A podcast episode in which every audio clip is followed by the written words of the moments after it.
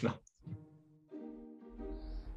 マーケティングの話すんの？うん、なんかね私ほらイタリアにさあのおおととし行ってたじゃない。その時に同じルームであルームメイトの隣の部屋のルームメイトの女の子ポーランド人だったかな、うん、何勉強してるのって聞いたらマーケティングだって言ってたよ、ああ、そうなの？うん、イタリアにそんなの教えるとこあるの？って言ったら、うん、だその総合大学でマーケティング勉強してますっていうか言ってたからうん。うん。マーケティングってい一体どういうこと？を、やってんのかって？うん、なってんの？えーっとうちの会社の場合は、うん。まあ、組織開発の仕事をやってるんだよね。組織開発って何かっていうと、まあ、組織作りとも言うんだけど、うん。あれはなかいつもね、僕簡単に説明してるのは、会社うん。の人間関係を良くして、その会社が成果が上がるようにするっていう仕事なんだよ、簡単に言うと。うん、で、うちの会社はその、そういうことができるコンサルタントを養成する学校みたいなのをやってたりとか、うんうんうちの社長自身もそういうコンサルタントなんだね。組織づくりコンサルタントってやってて。で、まあ、組織づくりに関する事業をいくつかやってるんだけど、その事業をまあどうやって発展させるか、どうやって、まあ、集客だよね。マーケティングって一言で言うと集客だから、うんそこにどうやってお客さん集めるかっていうことをあ日々考えてる。うん具体的に言うと、今だったら、あーその組織づくりの診断っていうのがあってね、うん組織の状態を例えば僕らが人間ドック受けるみたいなもんだよ。うんあの体の状態って人間ドック受けないと分かんないじゃうんうない。んあれみたいな感じで、えー組織の状態っていうのも数値で表すことが今いろいろできるようになってきてるんだよ。うん。それを数値で表す診断をうちがもう開発してて、うん。でそれを売るというか、それを宣伝するためのホームページを今作ってるところなんだけど、そのホームページの文言を考えたり、デザイン考えたり、構成考えたり、うん。みたいなのも一つ仕事だし、うん。今直近だったら、その養成講座、コンサルタントを育てる養成講座の集客、うん。どうやってそのお客さん集めるか、どどんな LP 作るとか、うん。どんなセールスページ作るとか、どんな動画作るとか、うん。企画からあー編集まで関わってやってる。僕のやってるマーケティングは大体そんな感じ。うーん。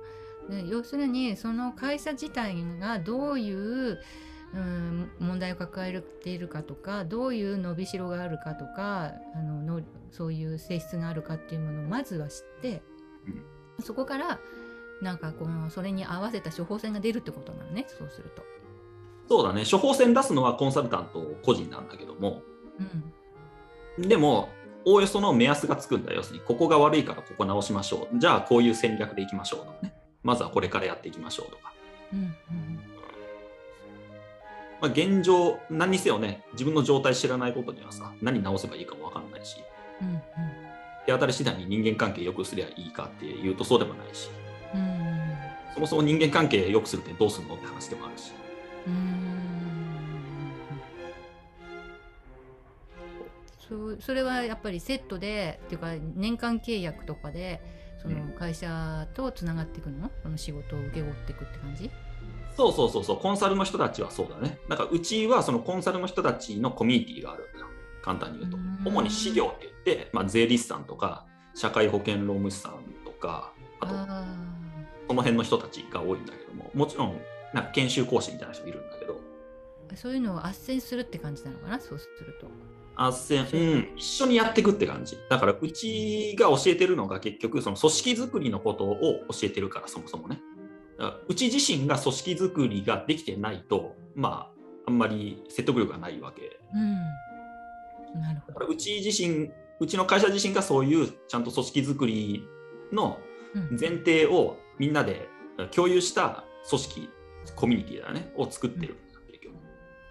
そうで、そのコミュニティの中で、いくつか事業をやっていきましょうみたいな感じ。もちろんうちの会社が中心なんだけども、コミュニティの人たちも混じって一緒に事業をやってるっていう状態かな、今は。うん、少しと特殊な仕事のやり方をやってた社員じゃない人たち、社員じゃなくて、もともとはお客さんだった人たちが事業に参参入してうん一緒にやってるから、うんすごく関係としては複雑なんだよね。なるほど、おね。客さんでもあるし、えーうん一緒にやる仲間でもあるみたいな。うんうんうんうんうん。面白そうだね、それはね。まあ面白い、うん、面白いとは思う。その人間関係って、これ、まあ、ここで話すことかどうかあれだけど、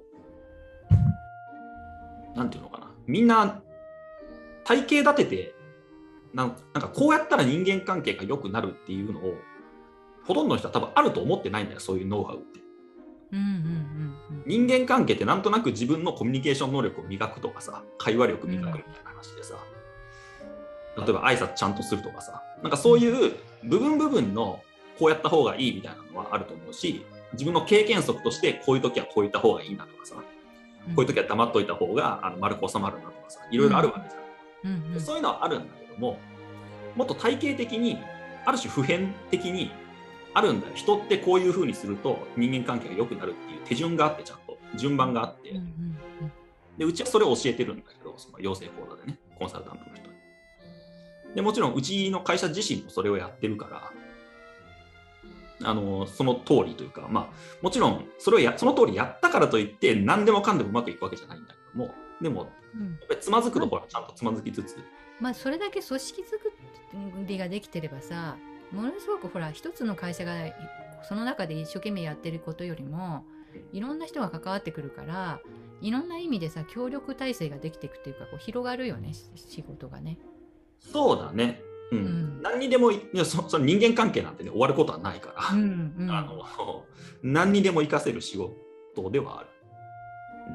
うん、だから何にでも活かせすぎてマーケティングが難しいんだから結局。あ哲学とかアートとかが売りにくいのと一緒で結局何に役立つんですかって聞かれていや何にでも使えるんですっていうふうに答えちゃう分野なんだよ。うちの分野も。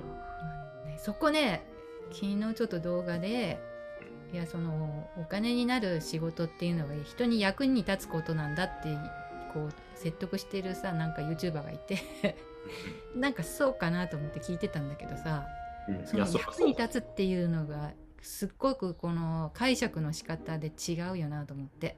うん。もっと細かくそこをよーく考えていかないとものすごく見過ごされてることとかあのものすごく簡単にこの排除されちゃってることってあってでみんながその手前でさ諦めちゃってもう手手につかまあアートなんかそれの一つなんだけどお金にならないからまずあの職業にしないっていうのが当たり前じゃない。うんでそれは役人に本当に役に立ってるかどうかの実感がないからなんだよね。でそれってさものすごくこう損損っていうかその簡単にししすぎてるからもうちょっとそこを細かくこの分析できる人が出てこないといけないなと思ったんだけど。うんうん。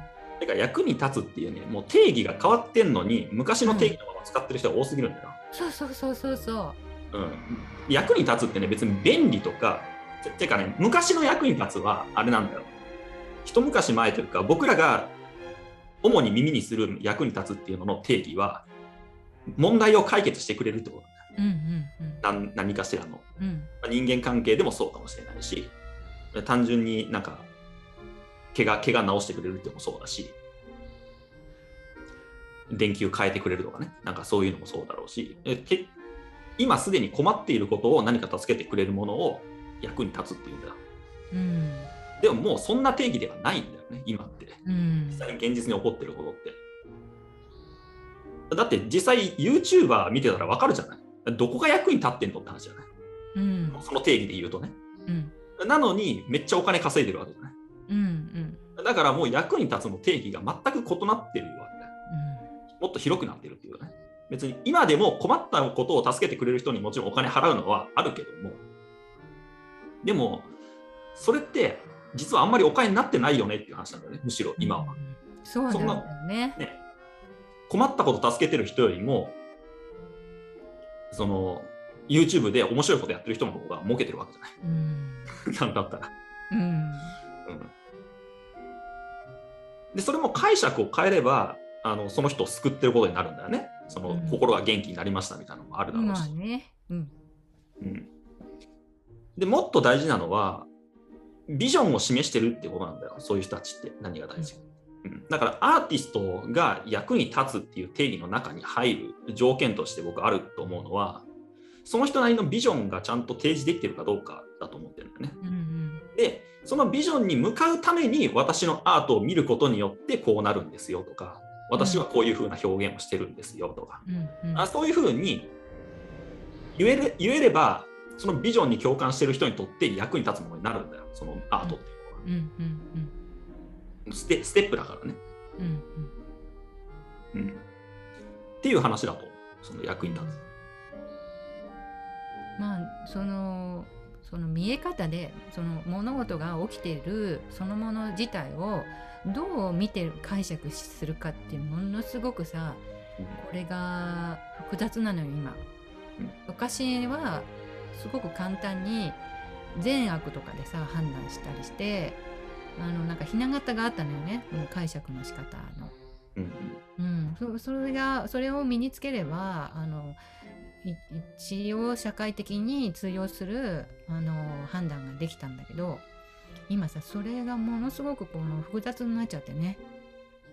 あの それそのある世界では通用するけどある世界では通用しないとかうんあのなんか複雑な本当にこう重層的っていうか、うん、だからそのアートも昔のアートを今ほら再考するとかこの見直すとかっていうことが起きててあの必ずしもやっぱり完璧にその時代の人があの全てをその作品を理解して評価してるわけではないっていうことなのよ。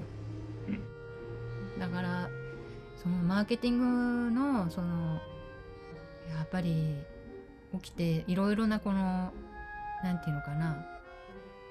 そういうものをなんか売るとかこの良さを知ってもらうとかっていうのもなんか複雑だよね今はね。ただこれが便利だからいいものですっていうだけじゃ通用しなくなっちゃったのね。うんうんうん。そうそうそう。まあとはいえ僕がやってる仕事はそれなんだけどね。困ってることを助ける仕事なんだけど、まあ、世の中にある仕事のほとんどはまだそれだよ。結局。あなんかものづくりとかだってそうじゃない？あうん。結局コップ作ってるお茶碗作ってるとか何でもそうだしあなんか、ね、ネジ作ってるとかさ。